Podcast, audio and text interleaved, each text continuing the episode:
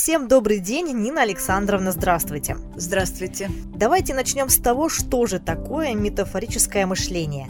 Я его обозначила в названии лекции как мышление будущего. Это мышление, которое вполне способно не то что конкурировать с цифровыми информационными технологиями, но и спокойно побеждать эти технологии, поскольку человек в процессе этого мышления не привязан к гаджетам, и у него нет необходимости, скажем так, складировать информацию, архивировать, разархивировать. Это все делается в рамках метафорического мышления очень легко, иногда мгновенно наверное, в этом мы превосходим машины. Метафорическое мышление не свойственно машине. Машина может сопоставлять случайные слова, да, и может отыскивать между ними связь. То есть технологии метафоры машина, я думаю, вполне способна э, соблюсти, но, но результат, который получается, он не является осмысленным, он не является эмоциональным, и он не является целенаправленно смысловым, то есть это такое случайная игра, в которой перебираешь mm-hmm. какие-то детальки, случайно соединяешь их механически. Ух ты, как красиво получилось.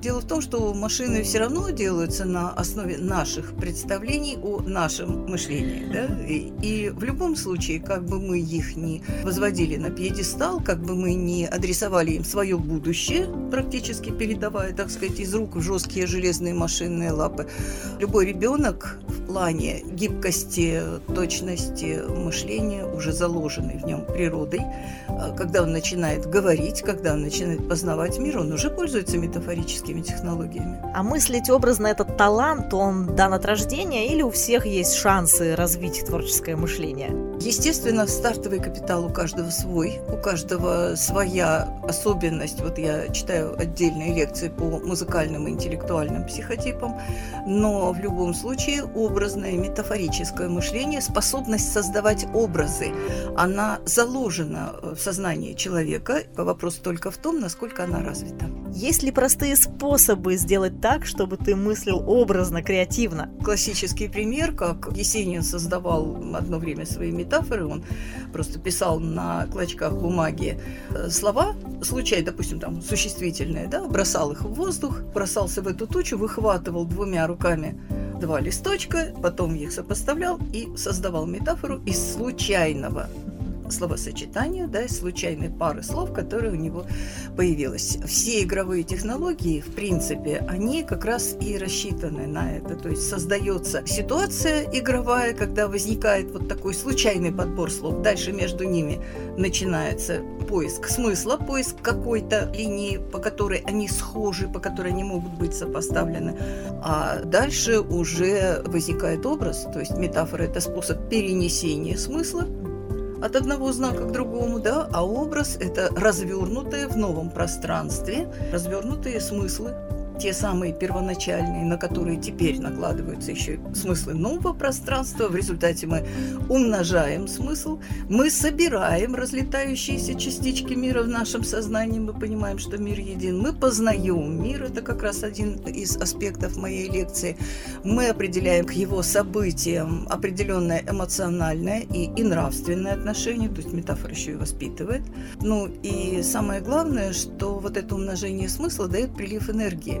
Обратите внимание, в разговоре кто-то случайно срифмует какие-то два слова, да, и сразу все «Ох, ты поэт!» да, там, и все весело смеются. Почему это доставляет радость? Потому что метафора умножает смысл, она умножает эмоциональную энергию слова уникальные, совершенно потрясающие вещи, которыми мы почему-то пользуемся только в пределах литературных студий. Это должна быть технология вообще осмысления пространства. Нина Александровна, в библиотеке вы провели лекцию, на которую были приглашены начинающие поэты и переводчики. Однако, наверное, не только им требуется умение мыслить образно. Людям каких профессий, по вашему мнению, будет полезно освоить такой навык? Мыслить нужно всем. Уметь сворачивать, разворачивать информацию, наполнять ее эмоциями нужно всем. Уметь трансформировать смыслы, обновлять то, что уже устарело, создавать что-то новое, это нужно всем.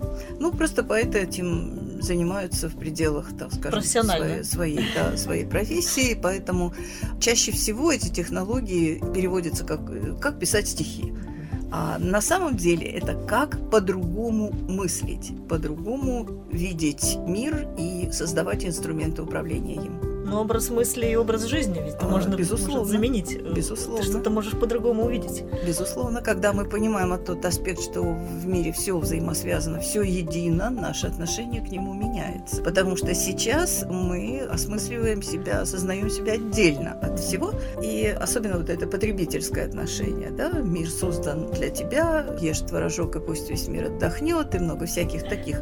Это тоже, кстати, образы, да? но это образы, которые разделяют, раздергивают раздергивают мир на отдельные маленькие составляющие, маленькие капсулы. А мир по своей природе целен. Это очень важно помнить, и это действительно меняет отношение к миру, к жизни, к другим людям. Я думаю, что это просто нужно вот воспитывать, внедрять, приветствовать и пропагандировать.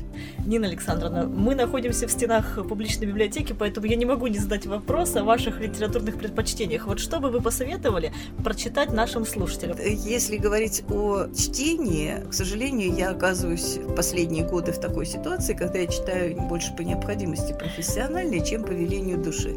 Ну вот я привезла из Осетии великолепно иллюстрированную книгу осетинского эпоса, и вот сейчас я погружаюсь в эту мифологию, она совершенно потрясающая. А читателям библиотеки я хочу посоветовать обратиться к тому циклу телемостов, который мы проводили совместно с библиотекой два года подряд. Первый год мы осветили, это был 21 год, мы осветили работу толстых литературных журналов России. Это проект называется «Литература из первых рук». И там редакторы, которым первым, прежде чем в издательство поступают самые новые произведения, и именно они отбирают то, что они хотели бы показать э, читателю, адресовать читателю. Вот можно посмотреть эти телемосты, во-первых, сориентироваться, какие литературные журналы сегодня являются ведущими в литературном процессе, и какие новинки предлагают э, редакторы. Большинство из этих журналов есть в нашей любимой библиотеке библиотеки. И второй год, на следующий год, вот 22 год, мы провели цикл передач с молодежными литературными редакциями. И это тоже очень интересное чтение, потому что молодежь выбирает для себя, во-первых, молодежь, то есть это молодая литература, да, а во-вторых, самое лучшее. И такая редакторская позиция, она вызывает чувство восхищения, желание поддержать и порекомендовать эти журналы так что можно заглянуть в Сабиторий, там все эти проекты приведены, все ссылочки есть.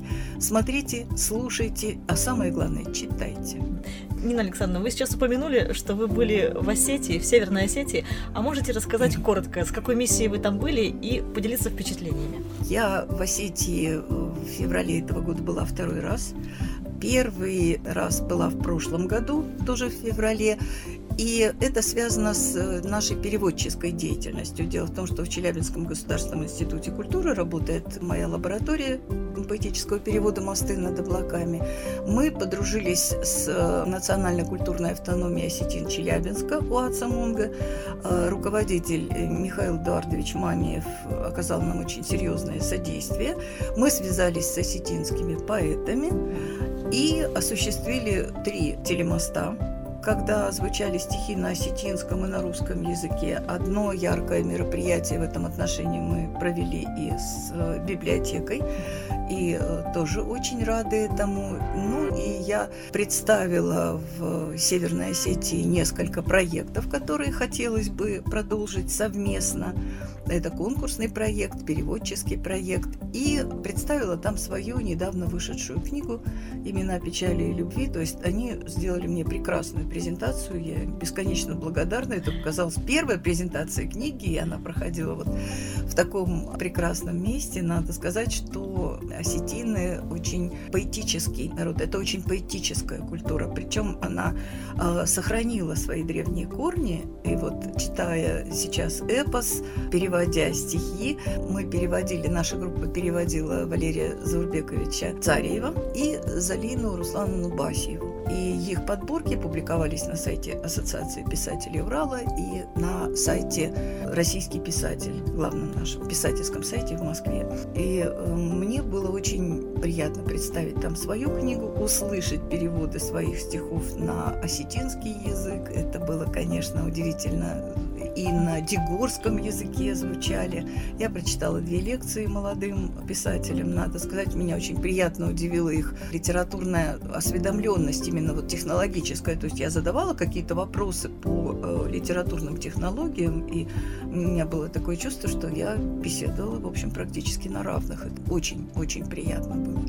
Ну и, конечно, коллектив централизованной э, сети библиотек Владикавказа тоже очень интересную программу представил с э, осетинскими песнями. То есть, по сути, это был праздник книги.